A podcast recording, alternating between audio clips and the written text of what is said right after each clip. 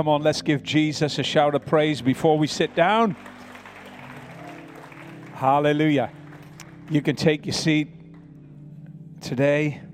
Hasn't it been great so far this morning just to be together, to sing our praises to God? It's wonderful. It really is. You know, I often think about just coming into a room like this, singing, praying, shouting praise together to someone that we can't see.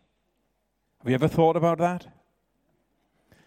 I can remember thinking about it when I was 15 years of age, seeing all of these people so happy, so joyful, shouting, praising, singing their songs of praise and praying to someone that they couldn't see. And I thought, what on earth is going on here? They're all so happy, they're all so certain about something that they cannot see. And then suddenly, in the, in, in, there was a moment in the service, I was 15 years of age, where an invitation was given by a man who was standing at the front of a tent, of all places. And he said, If you would like to ask Jesus into your heart to be your Savior, if you would like your search in life to end today in Him, why don't you pray this prayer? It's not a magical prayer, it's not a magical formula, but it'll just represent your empty heart and your need. And you'll call Him on in, and you'll find a miracle that takes place. Well, I was 15 years of age. What did I know about life? But, but somehow I knew that all of these people around me had something that I didn't have. At 15 years of age, my heart was hungry, my heart was empty, my life was desperate. And even at 15 years of age, I'd made a real good job at making a mess of it. I'd done a lot of damage to my life because that is our default as human beings. We just do ourselves damage on this journey through life. But I knew that that man was talking to me that day, and I prayed a very simple, broken, tear stained prayer. And from that day to this, so that's 38 years from that day to this, I join with people like you every week, whether it's in this place or in our home, to sing our praises, to pray our prayers to someone that I cannot see physically with my eyes, but someone who lives in my heart, Jesus Christ, who's making all things new inside of me. I say that for this reason. You may be here today and wondering, just like I wondered, my goodness, all of these people, they seem quite happy and awake on Sunday morning. And they're singing and looking up to the ceiling. And there doesn't appear to be anybody here physically. But you see, the one who's risen from from the dead, Jesus Christ, lives in their heart, has given them new life. And my prayer for you this morning, if that's you and you're searching, my prayer today is that your search would end. That you'd just simply invite Jesus Christ into your heart because he waits, he waits respectfully at the door of your life for that invitation.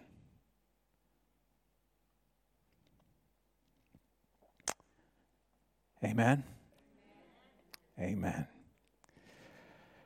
Well, we're going to continue this morning in our series of messages that we've started walking through the Gospel of John. And whilst I was thinking about our service this morning and studying earlier in the week, I sensed the Holy Spirit direct me to speak about when life doesn't work as you thought it would. That's what we're going to be talking about this morning. That's the subject, the title, if you want one, the theme around which we're going to be thinking this morning. When life doesn't work as you thought it would. And if that's how you're feeling or thinking today, the Holy Spirit is here to help you. He's here to guide you through. Life at times for all of us doesn't work out as we thought it would work out. And when we realize this, it can leave us feeling disappointed, angry, and even frustrated at life because our high hopes, our dreams, our plans for life may have seemed to have failed thus far. And when we see that and experience that, we can be left feeling dejected and at a low point. But it's in those times where Jesus will meet us. In those very low moments, in those moments when we think that life hasn't worked out as we thought it might work out, it's at those crucial moments, those questioning moments, where Jesus will meet us.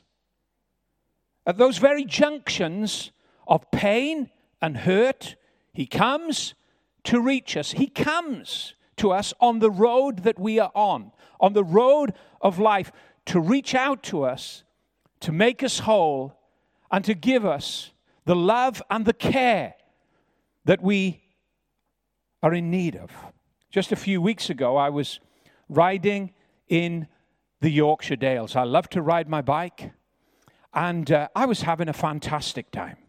Riding just in the middle of nowhere, nobody around for miles and miles, and I was just having you know, the time of my life, riding up the hills and riding down the hills. And it seemed as if there was a lot more hills to go up than there was to go down. But at the end of the first day, I, re- I remember I got to this, this stream. Actually, it was, a, it was a beautiful waterfall. And I thought, I'm going to lay my head down for the night here. I pulled out my sleeping bag and I thought, I'm going to sleep under the stars right by this waterfall. I'm having the time of my life. In the middle of nowhere, there's nobody around.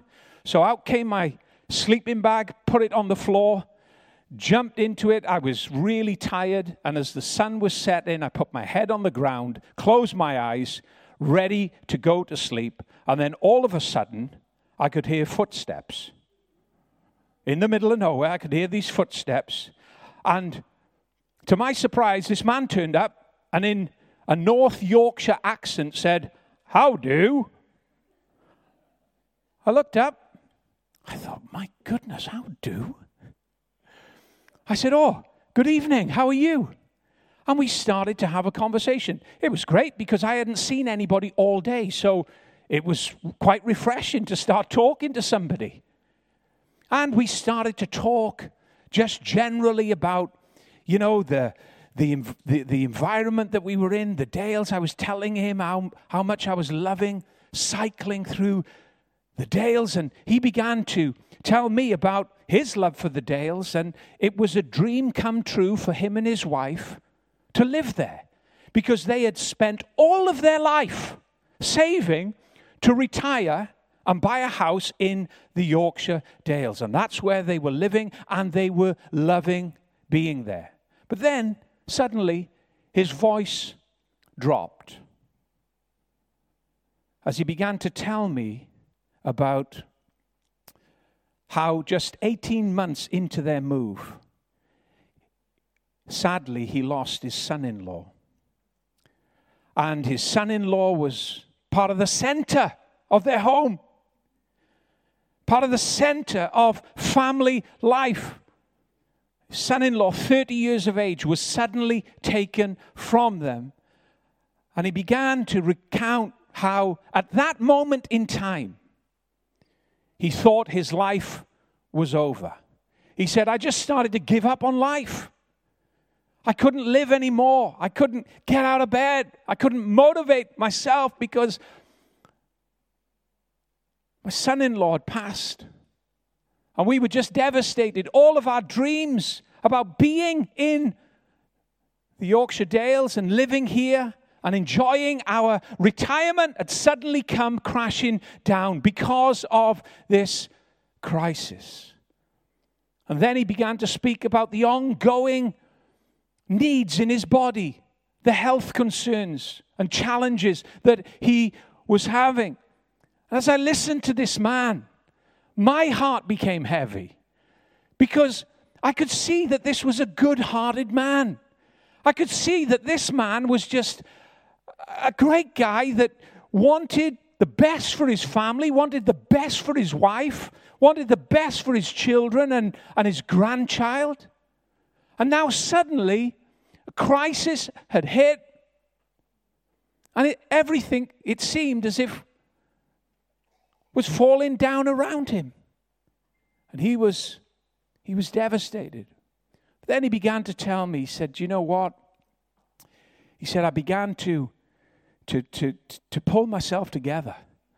I began to just decide life has to go on.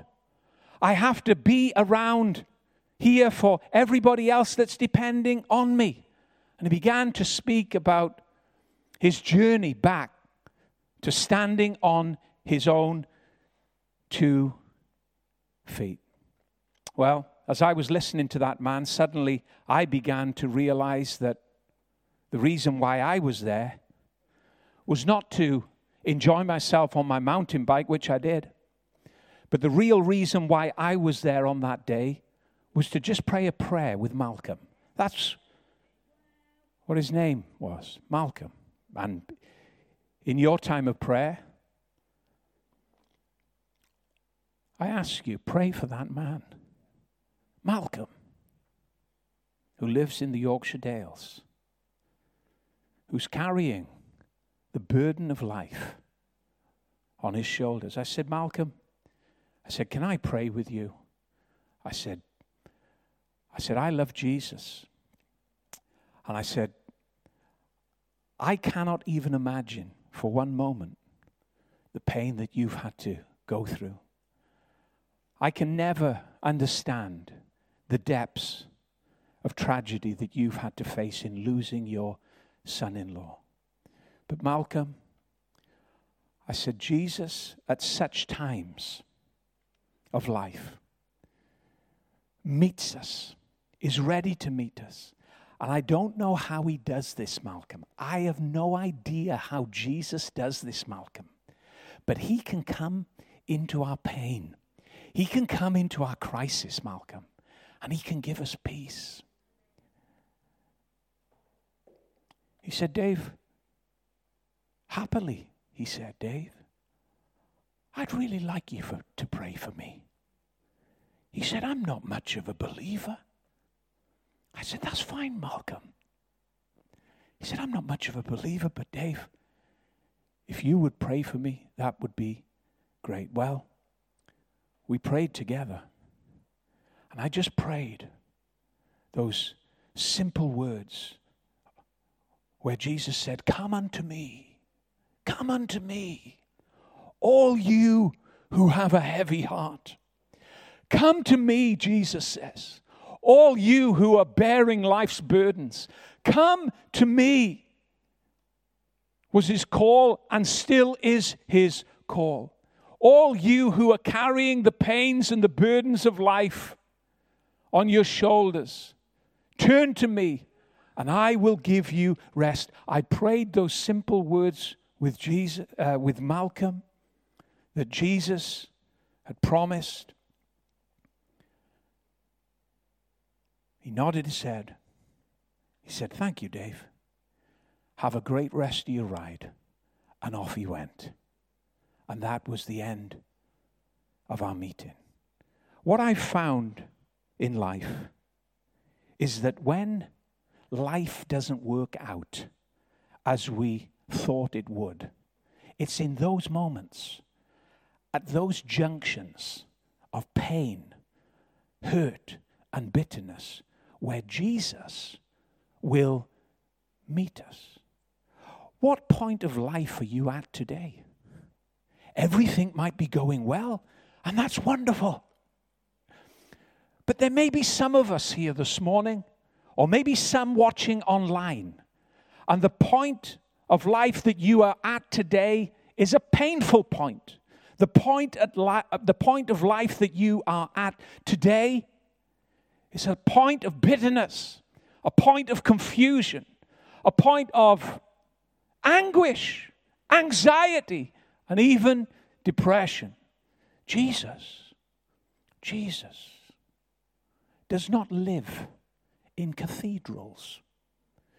Jesus doesn't dress up in all kinds of religious garb that seem that he's unapproachable. No, Jesus comes to those places and those points of life where we are in pain, are in need, and in confusion. That's where he meets us. That's where he comes to help us when we feel alone, when we feel helpless, when we feel abandoned, where we don't know where to turn or what to do. It's in those very moments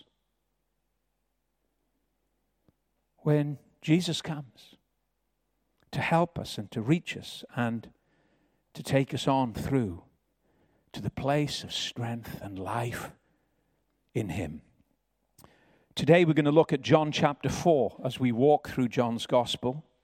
And we're going to see Jesus meeting a woman by a well, of all places, not in a synagogue, not in a cathedral. No, he meets this woman at a well. Life hadn't worked out for her, so Jesus goes to meet her. Life was an experience of pain, an experience of, of, of care and confusion for this woman. She was having to handle all kinds of hurt and disappointment from life. Yet Jesus reaches her. Jesus goes to her.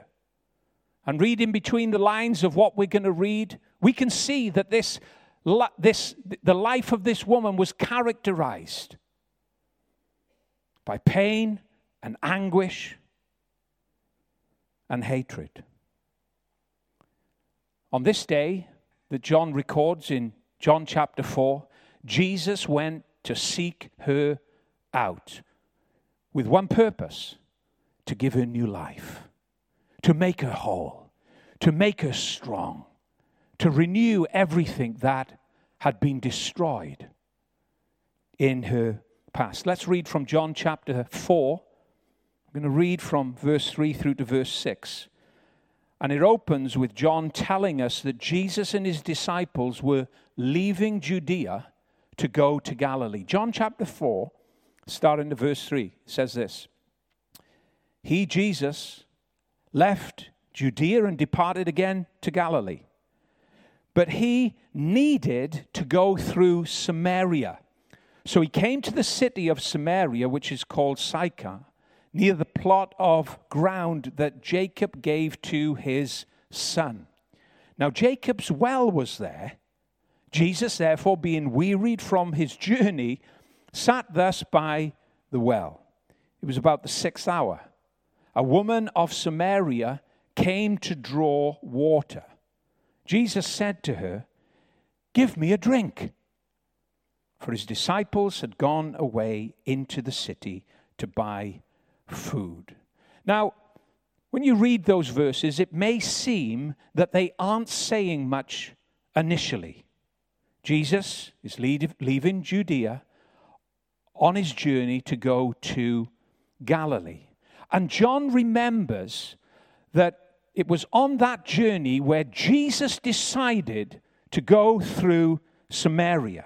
And the only explanation that Jesus gave to his disciples for the detour through Samaria was that he needed to go through there. That's the only explanation that he gave them. This was a detour.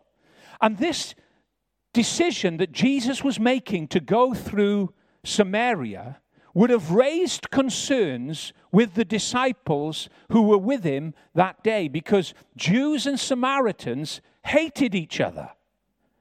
They'd been divided for hundreds of years because back in their past, the northern tribe of Israel had intermarried with the Assyrians and created a mixed race of people who had become known as the Samaritans.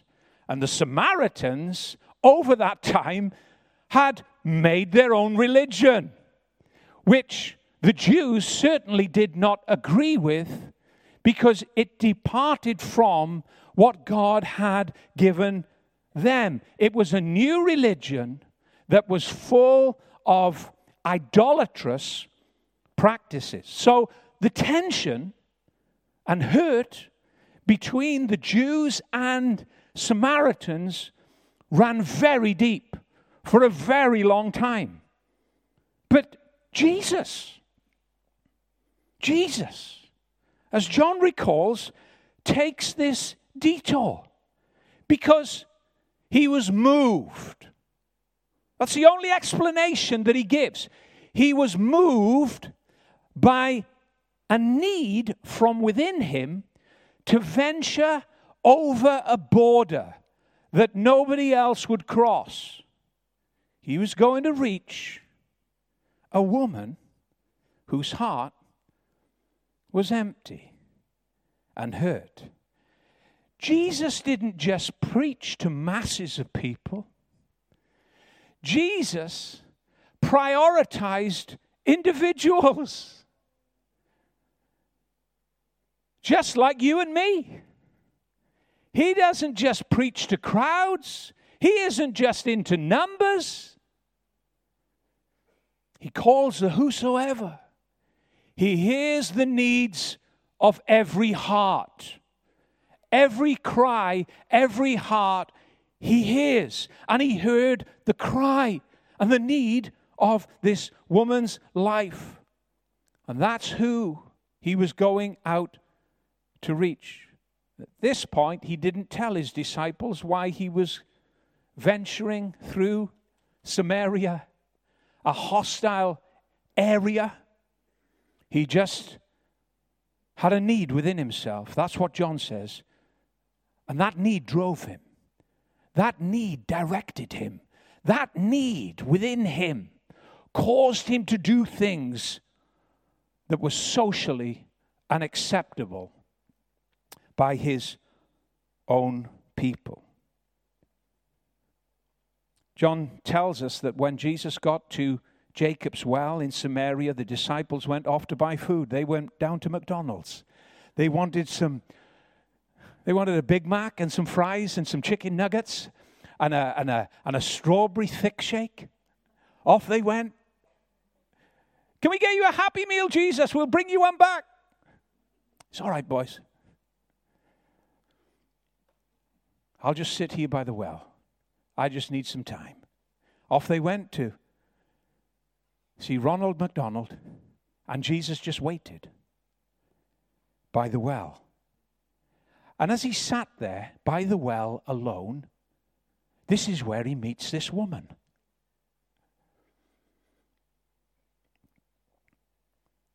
She'd come to draw water. It was the sixth hour of the day, the day where, or the hour of the day that was the most hottest. Nobody would have been out at that particular hour, and many believe that she chose to come to the well at that particular hour because she was socially rejected and an outcast from her own community because of her notorious past, because of her reckless life. Nobody wanted to be around her, nobody wanted to be associated with her because of who she was and what her life represented. And everybody kept her distance. They kept their distance from this woman. So she chose the hottest moment of the day to go to the well alone. It was a habit of hers, living alone. living outside of the community that despised her. She goes to the well alone at the sixth hour of the day, and on this day, there's a stranger sat there who's looking very wearied and weak. She goes, as she did every day, to draw water. Do you know what I find wonderful about all of this is that God uses the normal events of everyday life to meet us. That's what John, one of the things that John is showing us. God will just turn up in the most normal, everyday moments of life and take an opportunity to greet you and meet you and change your life forever. We often think for our lives to change or for us to receive a message from heaven, it has to be heralded by angels. Trumpets need to sound, lightning needs to flash. We need to be struck to the ground, hit to the floor, in order for God to speak to us. No, He'll just turn up at the well and sit there, looking like a weak, weary stranger in more need than you. And that's what was happening on this day. Almighty God, who had thrown the stars into space, who held the planets in their course, and all created things in the universe under the word of his power, was veiled in the weakness of human flesh, sat at a well, weary, in disguise, ready to meet the needs of a woman's heart who was empty and confused. He used just a normal, everyday moment to reach her. And as we listen to the conversation between Jesus and this woman at the well, we see that she has no idea at all that this is a divine appointment for her life. She hasn't got a clue. She has no idea what is happening, what is taking place, and who is sat at the well that she is drawing from.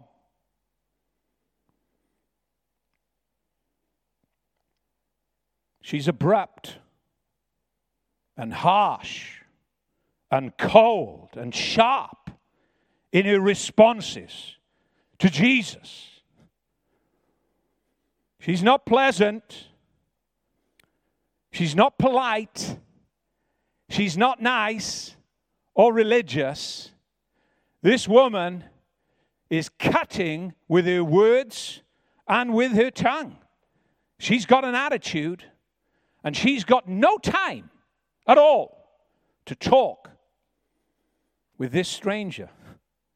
She has no idea. He has no idea at all who is sat before her. But the wonderful thing is, is that in all of the abruptness, in all of the cutting, sharp words, the attitude that she's giving off, Jesus is completely unoffended. Unoffended by it all.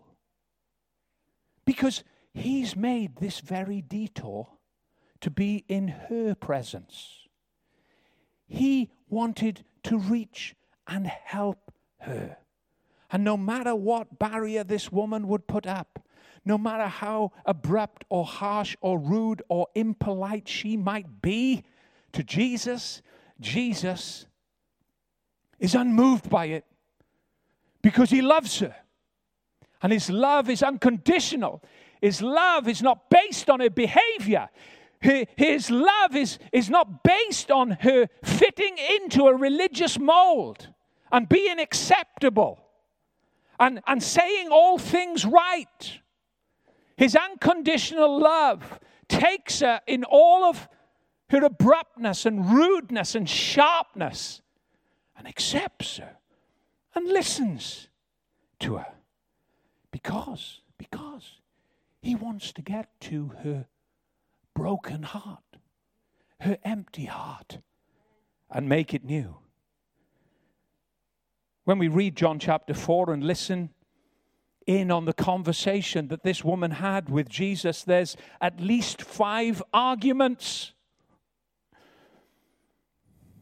At least five arguments that this woman raised with Jesus that tried to hinder him from reaching her on this day. But what's so wonderful to see is how Jesus moves carefully around each barrier that she sets up, how he moves carefully around each and every argument that she puts before him because he didn't want to fight her.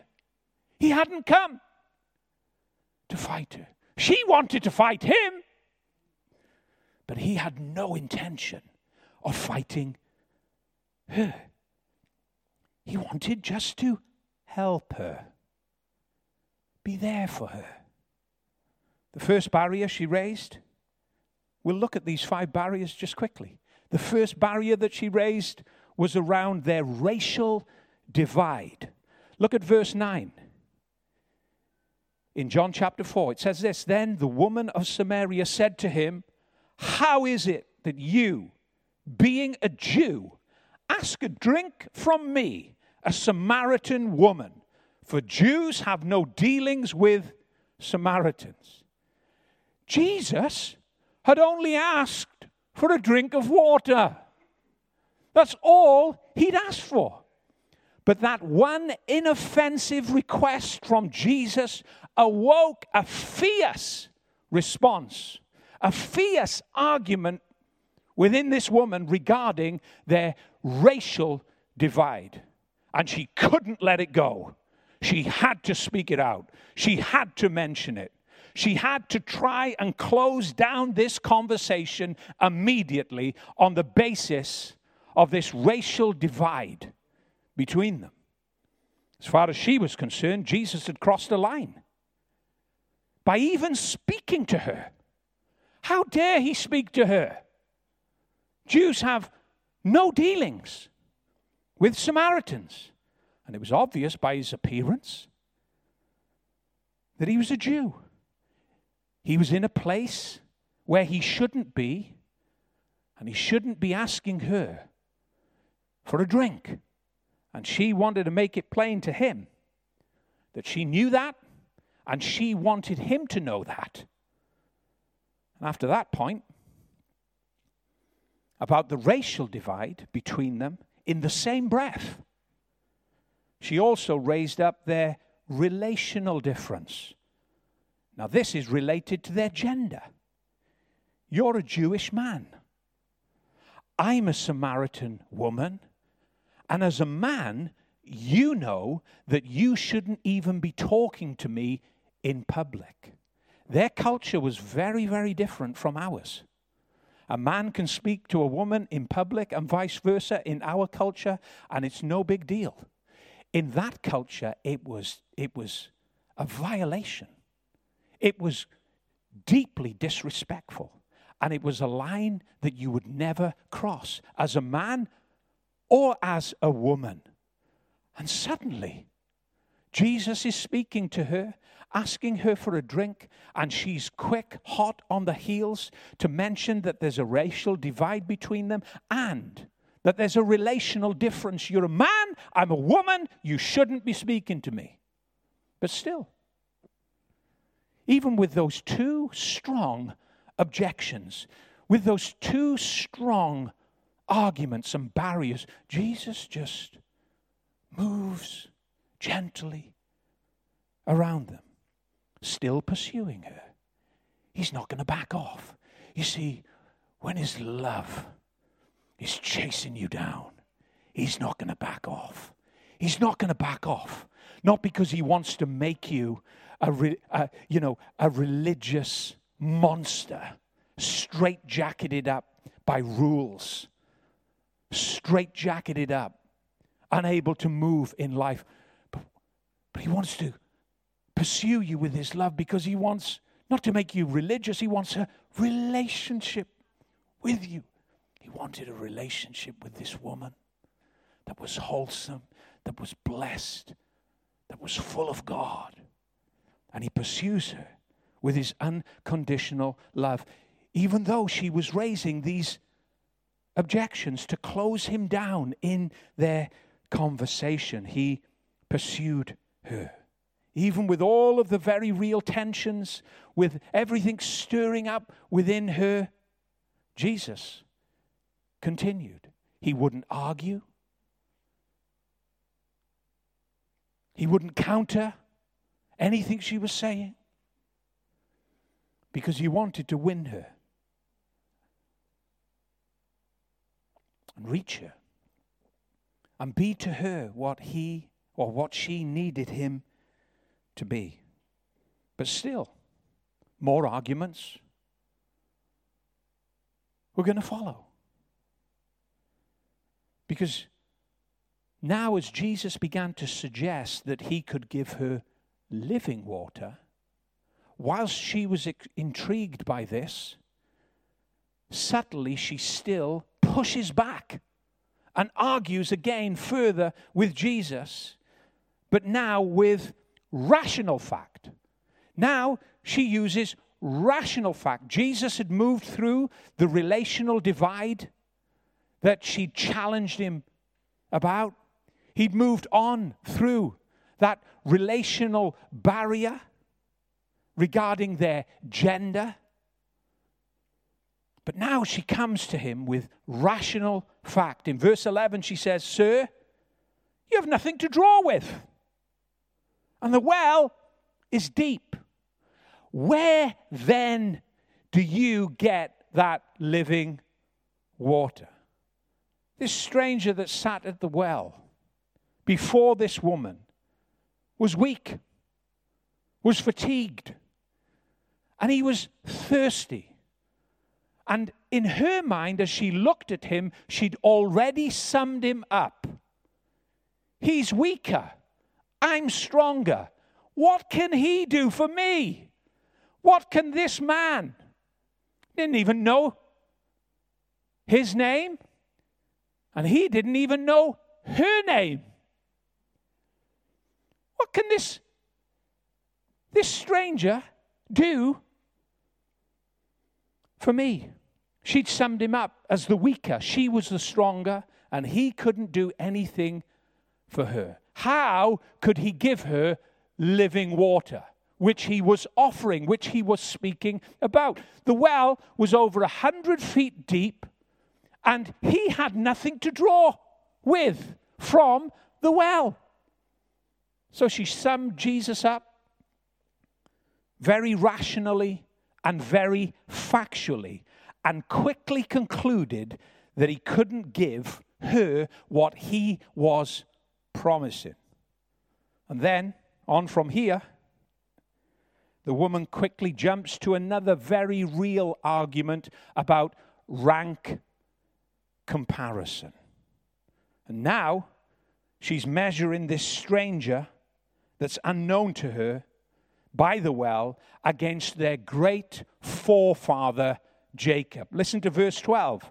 This is what she says Are you greater than our father Jacob, who gave us the well and drank from it himself, as well as his sons and his livestock?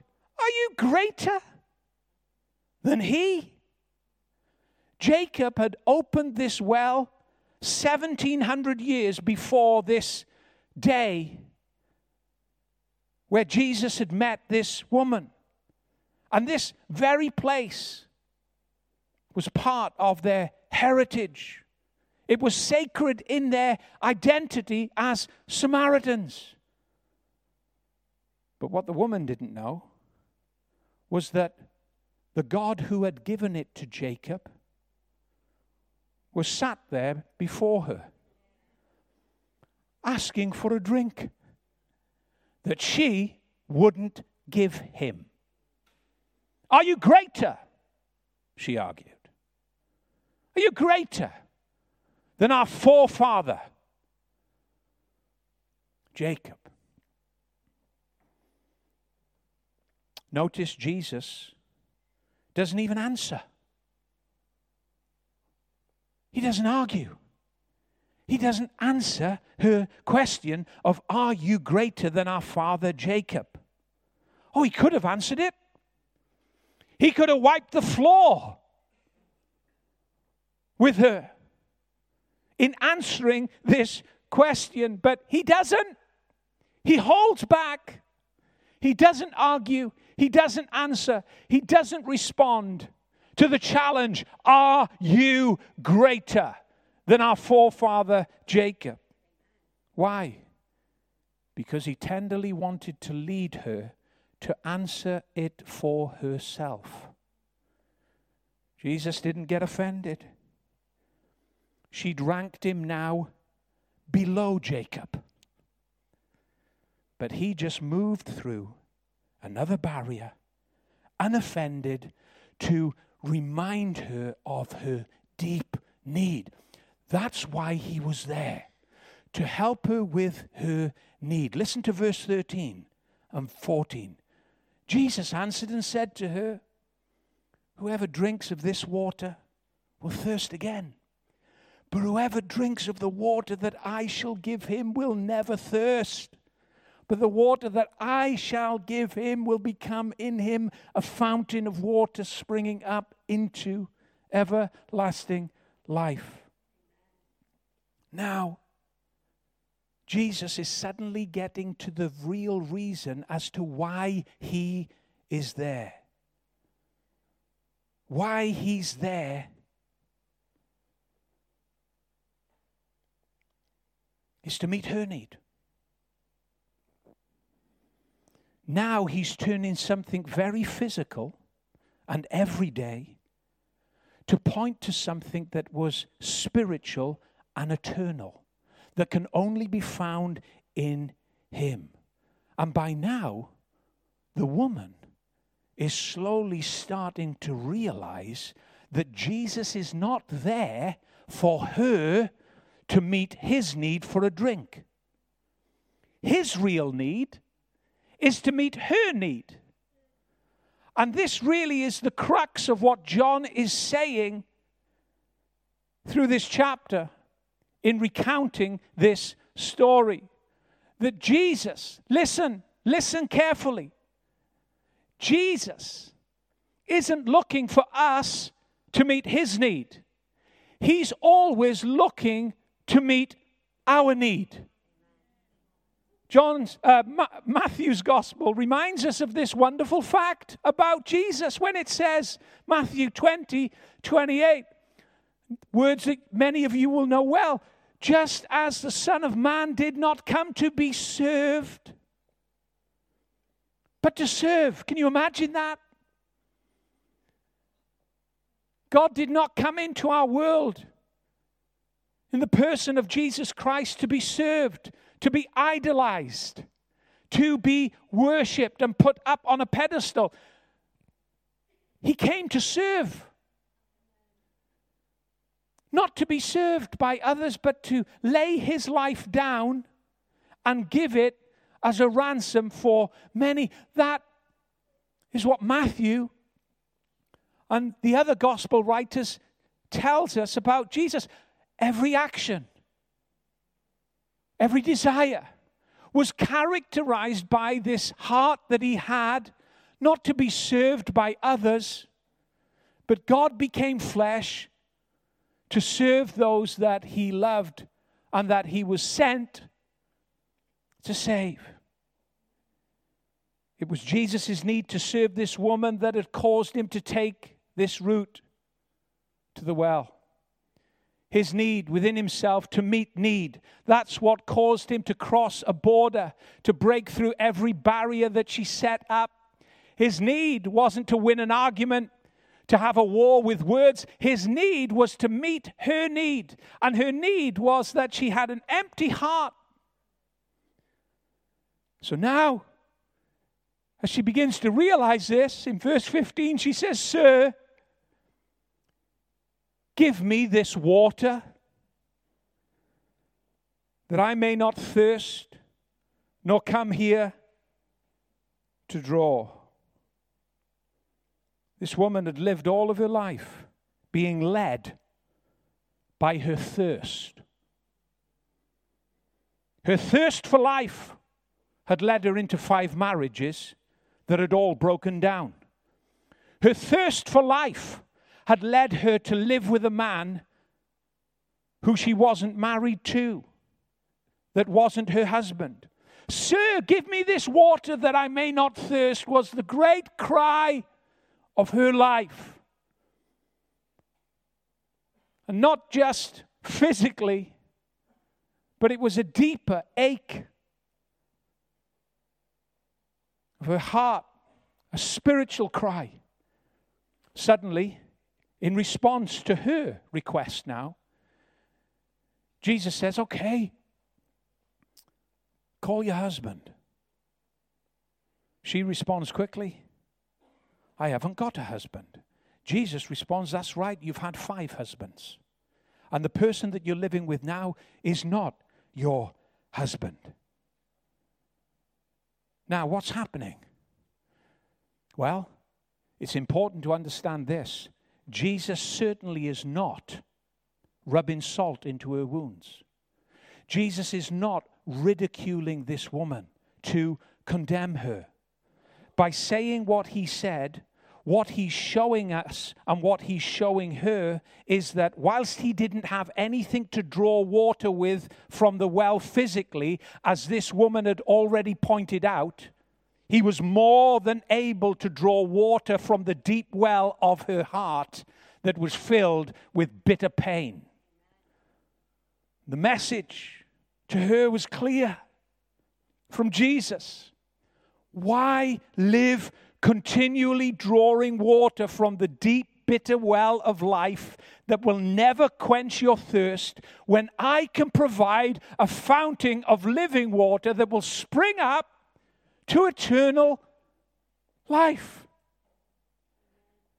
Suddenly, she calls Jesus a prophet. My goodness. He goes from being a Jew to being Sir to now being a prophet. What a transition. You're a prophet. Nobody other than a prophet could be able to see into the deep well and the deep recesses of my heart and know about the bitterness of my life. But after calling him a prophet, she still has one argument left in her head that she has to vent. And it's about religious conflict. In verse 20, she says, Our fathers worshipped on this mountain, and you Jews say that in Jerusalem is the place where one ought to worship. But again, Jesus isn't there to win an argument. He's not there to deal with any relig- uh, re- religious conflicts that are present in the time. He avoids all contention because he was there to save her. He replies in verse 24 God is spirit. And those who worship him must worship him in spirit and truth.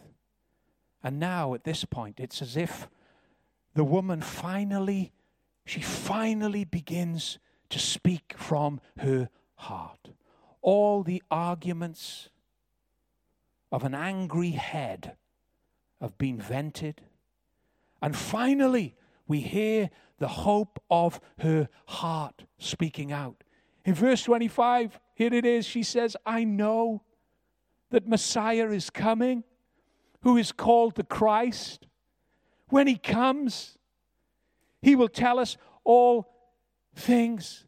That was the hope of her heart even in the midst of a, of a life that was filled with pain, a life that was full of bitterness, a life where she'd gone from one relationship to another relationship and been abandoned and left alone.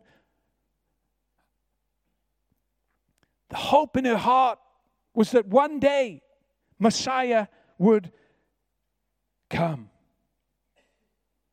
And this is what Jesus was waiting for. This is what Jesus wanted to hear the longing of her heart. not the arguments of her head. He wanted to know what was in her heart. And when he heard the hope of her heart, he said in verse 26 I who speak to you am he.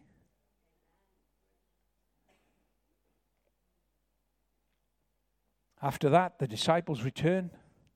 They've had their food, had their Big Mac and fries, got their thick shake, enjoying it. Hey, Jesus, there's a great McDonald's down in Sychar. Oh, it's all right, boys. Jesus says, I've had my food. You're talking about you've had your food. And it was many years after that John understood what Jesus was talking about. Because his food was not found in eating a Big Mac and fries. His food was in doing the will of God, in fulfilling his need within himself to meet the needs of others. And he'd just done it with this woman at the well. He met her need. Off she goes, running into the city of Sychar, telling everybody that she sees, Come and see a man that has told me. And this is what she says He's told me everything I ever did. Did Jesus tell her every you can read it in John 4. Did Jesus tell her everything that he ever did? No, he only told her one thing. So why did she say that he told her everything that she ever did? Well, I believe it's simple. When he touches one thing, he touches everything. You just give him one opportunity to come into your heart, and everything changes. Everything's transformed. Everything becomes new. As a result of what that woman did as she went into the city and invited all of those people to come and see Jesus, as a result of it all, they were there two more days. Two more days. And at the end of it, everybody that heard Jesus said, Well, now we don't only believe because of what you said, we believe because of what we've heard him say. This is the Savior of the world. Amazing. It's amazing what God can do, what Jesus can do. When He meets us in those times that are most painful, that are most bitter, where we're just going through the motions. It's amazing suddenly how things can quickly change when He meets us on the road of life in the most ordinary events of every day. And suddenly we find Him there. A new life is given as we receive Him. Don't worry about the arguments of your head. He's not offended by any one of them. He listened to them move carefully around them, and still reach into your heart and save it. I'm going to ask the musicians to come. We're going to close our service in just a few moments. I'm going to pray in just a moment, but I'm going to share with you just a little story that I've shared numerous times here. And uh, forgive me if you've heard it before, but I know that I need to share it this morning for somebody here. Many years ago now, I was at a very low point in my life, and I didn't know why. I was emotionally low in my mind and in my heart, and I couldn't shake it free. Month after month after month, this sense of aloneness, this sense of, of, of, of being forsaken, stalked me, haunted me. I couldn't shake it free. I couldn't understand it because I was in a loving home. My mum and dad, wonderful parents, provided a wonderful home. I couldn't understand it. I was in a loving home. I had a great job. I had a great paying job with a great future. But inside I was empty. Inside I was alone. Inside it seemed as I was as if I was completely abandoned. And then one night I, st- I sat on the edge of my bed, staring at my bedroom wall. I'll never forget it. And three times up out of my heart, I said these words I hate my life. And it just came up out from the depths of my heart before my head could even compute what I was saying. It just came up in like like an involuntary word from within me. I hate my life. I hate my life. I hate my life. That's what I said. And then after that, I was troubled by what I had just heard my heart say. My head started to trouble me. So I thought, I'm going to read the Bible. I better read the Bible because I've said words that I don't understand about my life and it's troubling me. So I turned to the Bible and I decided to just randomly open it because I didn't know where to turn in the Bible. In all honesty, I thought, do you know what? I'm just going to randomly open the Bible and I'm just going to kind of go,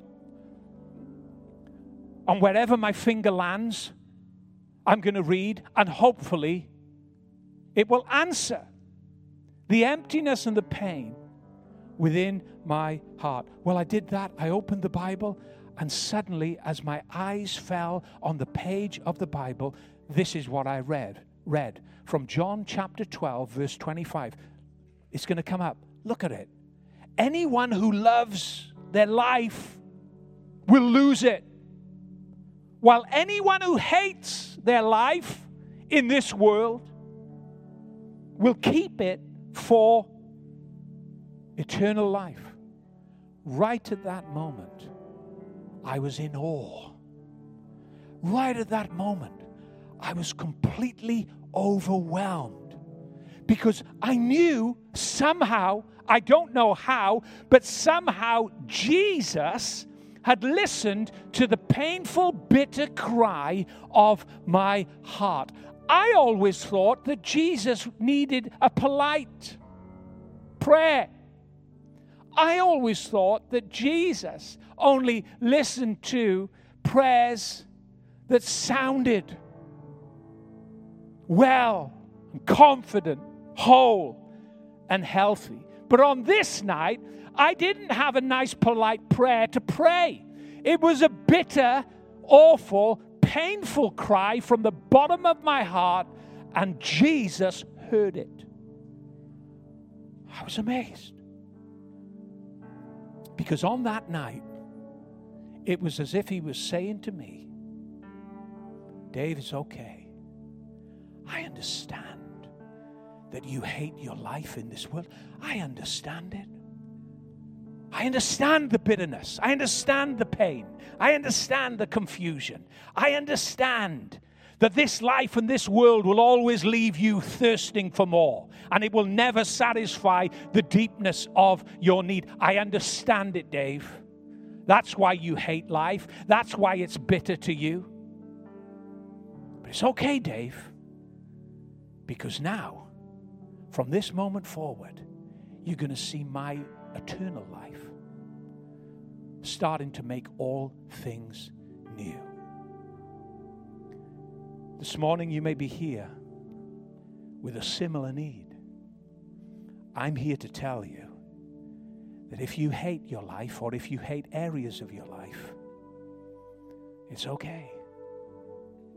Because there's areas in all of our lives that we could look back on and be saddened by that life hasn't worked out in the way that we thought it would in relation to that particular season and that particular area. But Jesus says it's okay because I'll give you living water. And that living water will become a well, a wellspring within you that becomes eternal and makes all things new. Amen. I'm going to pray right now. Heavenly Father, we thank you today for your goodness. We thank you for your word to us. And Lord, I pray for everyone under the sound of my voice. There are times in our lives when we feel that life hasn't worked in the way that we thought it would. We can be left feeling anxious and despondent, angry, and even frustrated because our plans for life have fallen down It's in those moments, in those times that you meet us. It's in those moments and in those times that you come to us because you love us. You won't forsake us, you won't leave us. You understand that life disappoints us. You understand that many times our life is led by our thirst to live. And we get into all of the wrong places and do all of the wrong kind of things. But you never reject us, you receive us, you meet us to make us whole. Lord, I pray for everyone under the sound of my voice today that we would know you as that living source of water, that ever flowing fountain of eternal life by which we will never thirst. We thank you, Lord, as we turn our eyes on you, as we look full in your beautiful face. The things of the earth will all grow strangely dim as we live in the light of your glory and grace. We thank you for it. And all God's people said, why don't you stand to your feet right now? Listen, let's just give Jesus a shout of praise. We're going to sing before we go. Let's thank Him for His word this morning to us. Let's thank Him for His goodness and His mercy and His love that's unconditional. Hallelujah. God bless you.